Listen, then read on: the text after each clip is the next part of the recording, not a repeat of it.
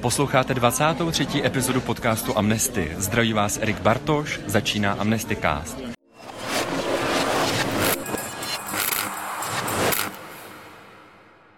Patří mezi nejvýznamnější osobnosti československého dizentu. Byl signatářem a mluvčím Charty 77. Za angažování ve výboru na obranu nespravedlivě stíhaných byl uvězněn a režimu zakázal vykonávat knižskou službu. V listopadu 1989 se stal mluvčím občanského fóra a přední osobností sametové revoluce. Je držitelem nejvyššího francouzského státního vyznámenání řádu Čestné legie.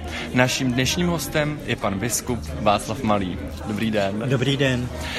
Potkáváme se na akci Amnesty, konané u příležitosti Mezinárodního dne lidských práv. Proto naši milí posluchači a posluchačky prosím omluvte případnou horší kvalitu zvuku. Na úvod bych se vás rád zeptal, jak jste se vlastně k protirežimním aktivitám dostal? Jaké byly vaše začátky v dizentu? Já si na to velmi dobře pamatuju, protože už delší dobu eh, jsem znal Ivana Metka, to byl ten slavný hlasatel Hlasu Ameriky před rokem 1989 a eh, když eh, vznikla charta, tak jsem šel k němu a zeptal jsem se ho, zda je možno tedy tu chartu podepsat. Tak opravdu se stalo, takže já jsem potom v té druhé vlně signatářů Charty 77, tu jsem podepsal právě v bytě Ivana Metka a byl u toho také evangelický filozof Ladislav Hejdánek, který loni zemřel. Mm-hmm. Takže tak to, tak, se to, tak to bylo odstartováno. Ano. A jak jsi se vůbec uh, s těmito lidmi seznámil? Protože třeba pro mě taková představa je, že vlastně to muselo být mm, trošku pracný se dostat do těchto těch kruhů svým způsobem, protože režim velmi se snažil jaksi uh, tyto kruhy eliminovat a nikdy o tom nebylo žádné povědomí. Takže jak vlastně jste se na tyhle ty lidi napojil? Ivan Medek byl katolík a já už od roku 1968 právě v katolickém prostředí, mimo jiné jsem se také tedy seznámil s rodinou Ivana Metka. Jeho syn nějakou dobu studoval v Litoměřicích teologickou fakultu, byli jsme přáteli a přirozeně přes Ivana Metka já jsem se potom seznámil i s dalšími lidmi, pozdějšími tedy velmi známými disidenty. Kde jste vlastně v té době pracoval? Čím jste se živil? Já jsem podepsal chartu, eh, to jsem byl v duchovní správě, eh, byl jsem kaplanem ve Vlašimi, takže jsem chartu podepsal eh, právě záhy v roce 1977. V čem spočívaly vaše tehdejší aktivity proti totalitnímu režimu? Tak eh, to bylo teprve postupně. Já jsem cítil takové napětí. Na jedné straně eh, jsem měl velikou radost, že jsem mohl působit jako kněz. Ve Vlašemi byli bezvadní lidé, bylo tam živé církevní společenství, ale stále jsem žil v takovém napětí, že nemohu mlčet k tomu, co se děje okolo mě. A proto jsem tedy podepsal chartu a později jsem se stal jedním ze zakladajících členů výboru na obranu nespravedlivě stíhaných. Takže e, to bylo těžiště tedy mé v uvozovkách e, disidentské činnosti, že jsem se velmi aktivně podílel právě e, na té práci výboru na a stíhaných, kde jsme sledovali případy nespravedlivě stíhaných, kdy jsme vydávali prohlášení, kdy jsme navštěvovali soudy, mm-hmm. které se konaly s těmito pronásledovanými lidmi. Mm-hmm. Můžete prosím přiblížit, jak vlastně vypadal uh, tehdejší život věřících a vůbec církve uh, v té době? Tak uh, činnost na veřejnosti pro věřící byla velmi omezená. V podstatě dovoleno bylo jenom to, co se dělo v kostelích, případně na farách, ale třeba když kněz zval děti na faru, aby s nimi tedy pohovořil, nebo mladé lidi, tak většinou tedy byl přeložen. eh, nebo dokonce ztratil státní souhlas. Tady by se dalo jmenovat mnoho a mnoho tedy těch kroků, které směřovaly proti životu církve. Přirozeně v diecézích v čele nebyli biskupové, zároveň kněz, který byl aktivnější, byl přeložen nebo ztratil státní souhlas. Rodiče, kteří vychovávali děti ve víře, tak ty děti často nemohly studovat, takže těch represí bylo mnoho a mnoho. Mm-hmm. Proč podle vás uh, pronásledovali a pronásledují totalitní režimy uh, mimo jiné právě věřící?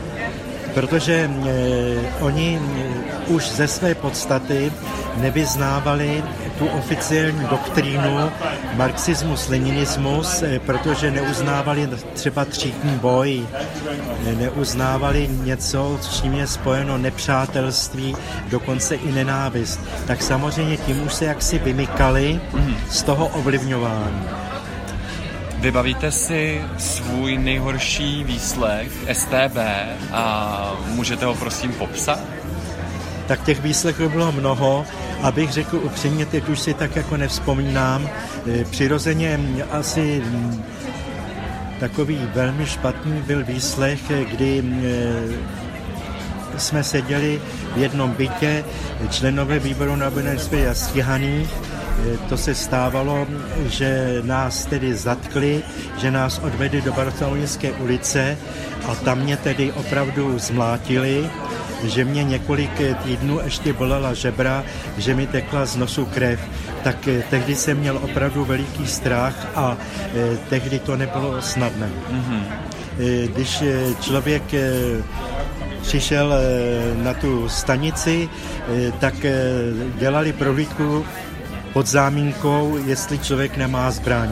No tak samozřejmě tedy zasahovali i do slabin.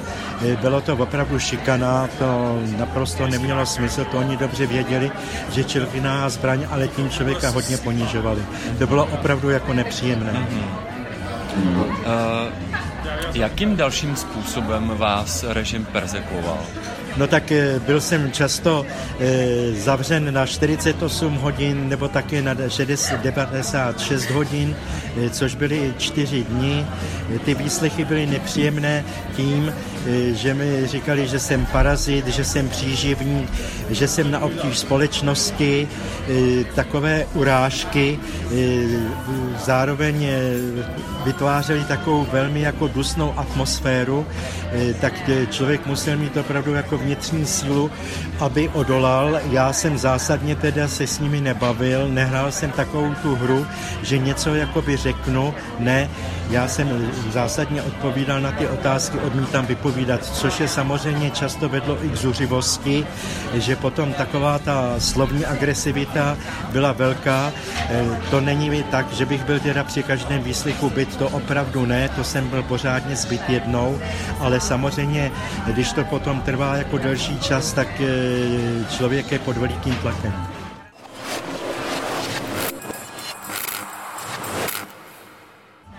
Napadá mě, já asi kdybych byl v této situaci, nevím, jestli bych mohl, jestli bych zvládl těmto lidem odpustit.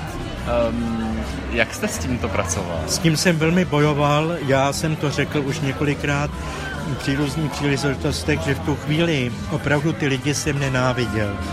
Ale když jsem šel od toho výslechu, tak jsem říkal, kamaráde, tím budeš nesvobodný, protože jestli tohle bude nějaké nějaký střed tvého uvažování a teď budeš myslet na pomstu, no tak si jak si vedle.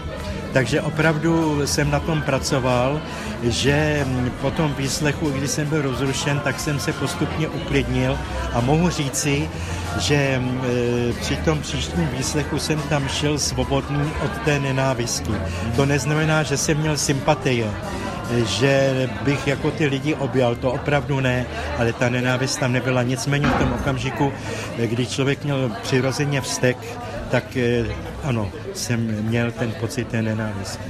Vzpomenete si na své úplně první zatčení a, a co se vám tehdy honilo hlavou?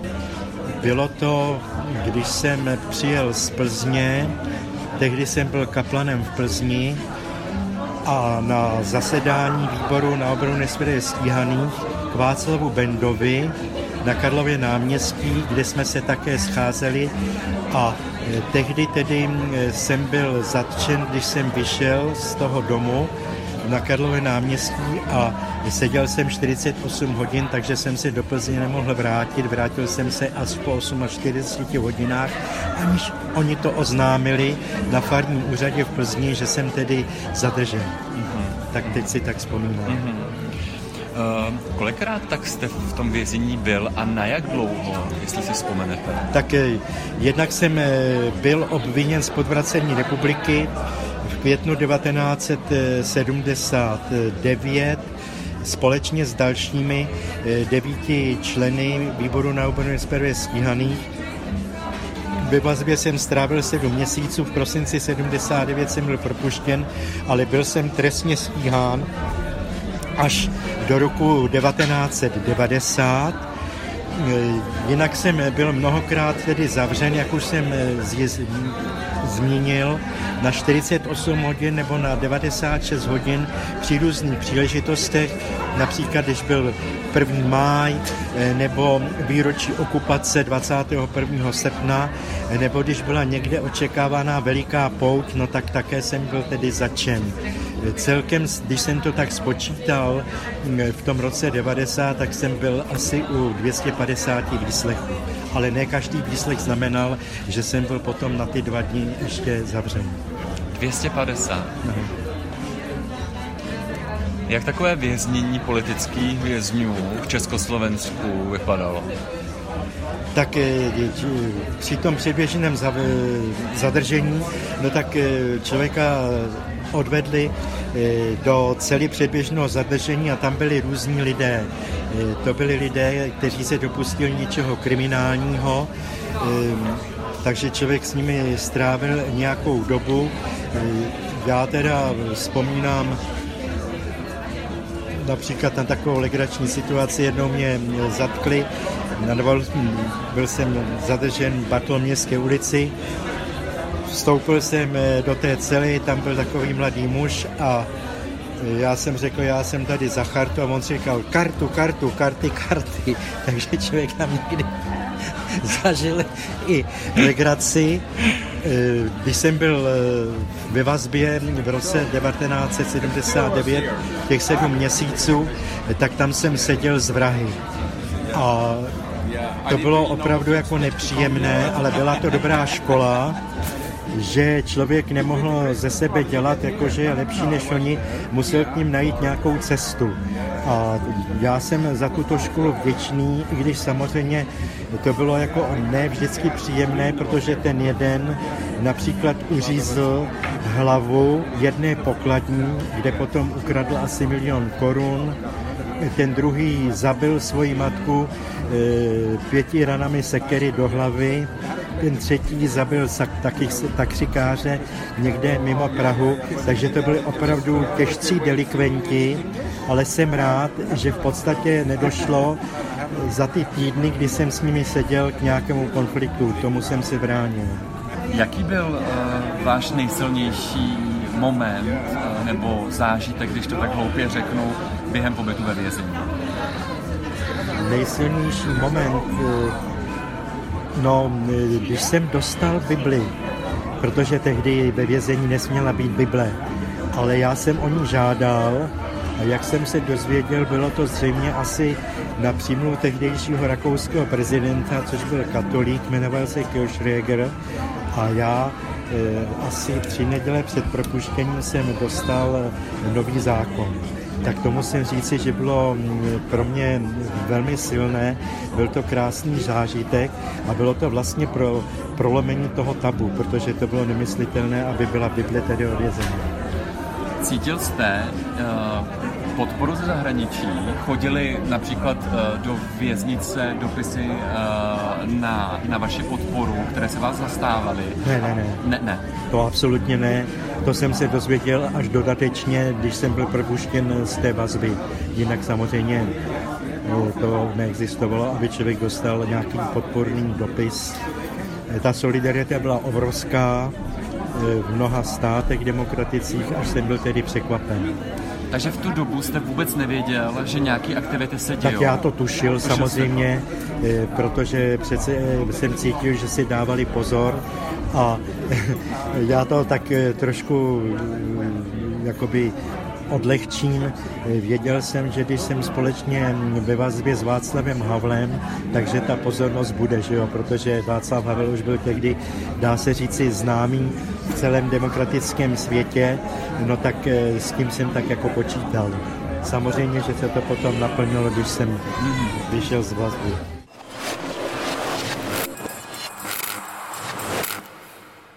A pak přišla sametová revoluce a vy mezi jejími hlavními aktéry. Eh, jak na ty přelomové okamžiky vzpomínáte? Nejvíc eh, jste byl vidět asi během moderování těch obrovských protirežimních manifestací na letné. Tak já musím říci, že to byl pro mě velmi zásadní moment, především ta ukázněnost lidí, kdy dovedli naslouchat a nestratili humor. Kdy dovedli, když jsem řekl, aby uvolnili uličku, protože taky tam došlo že jo, k nějakým nevolnostem, aby uvolnili třeba uličku pro sanitku a ti lidé, ač byli namačkáni, tak najednou vytvořili ten prostor. To bylo opravdu něco úžasného a velmi tedy citlivě reagovali a bylo vidět, že touží potom, aby konečně mohli vydechnout. Vy sám se jakožto bývalý politický vězeň o současné politické vězně z různých koutů světa zajímáte a není vám jejich osud hostejný. Uh, můžete prosím popsat, uh, jak přesně tyto vaše aktivity vypadají? No tak eh, já cítím jako morální povinnost to, co jsem zažil sám, že se za mě brali mnozí lidé, tak když teď žiji ve svobodě, no tak se snažím to alespoň trošičku oplatit, že píši solidarizační dopisy, mimo jiné třeba také, když něco vyjde Amnesty International eh, nebo Mezinárodní křesťanská solidarita, eh, tak eh, podepíšu ten dopis nějakému představiteli toho státu, ve kterém tedy ta konkrétní osoba je pronásledovaná, vězněna nebo souzena. Amnesty loni oslavila 60 let od svého založení a 30 let eh, v České republice od začátku svého působení. Co si o práci Amnesty myslíte a má podle vás ještě pořád smysl? Samozřejmě, že má smysl, protože bohužel eh, mnoho eh, států i dnes a její představitelé nerespektují základní lidská práva kde jsou lidé pro následování pro své přesvědčení, pro své společenské postoje, pro svoji víru.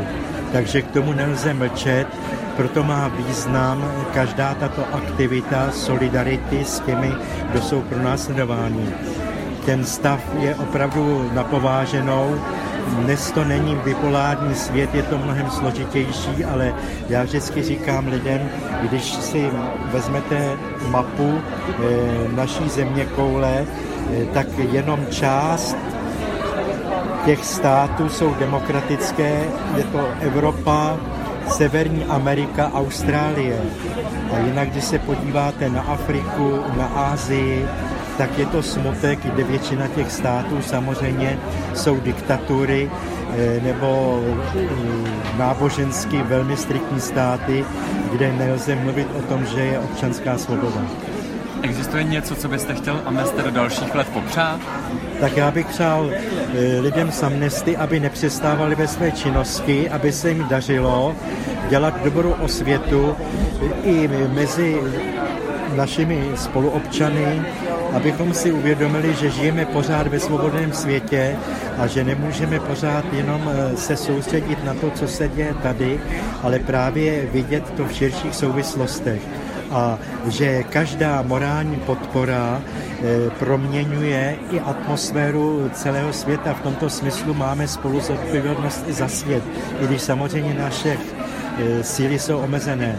Takže bych přál, těm, kdo jsou feministy, aby se jim dařilo právě tuto osvětu šířit a aby se jim dařilo aby viděli také výsledky své práce, protože díky Bohu ta solidarita často vede i k tomu, že někteří alespoň jsou propuštěni z vězení nebo přestanou být pro následování. Tak to je pro tuto chvíli vše. Moc krát díky za rozhovor, vaše aktivity a konec konců i za svobodu v této zemi, ke které jste velmi přispěl.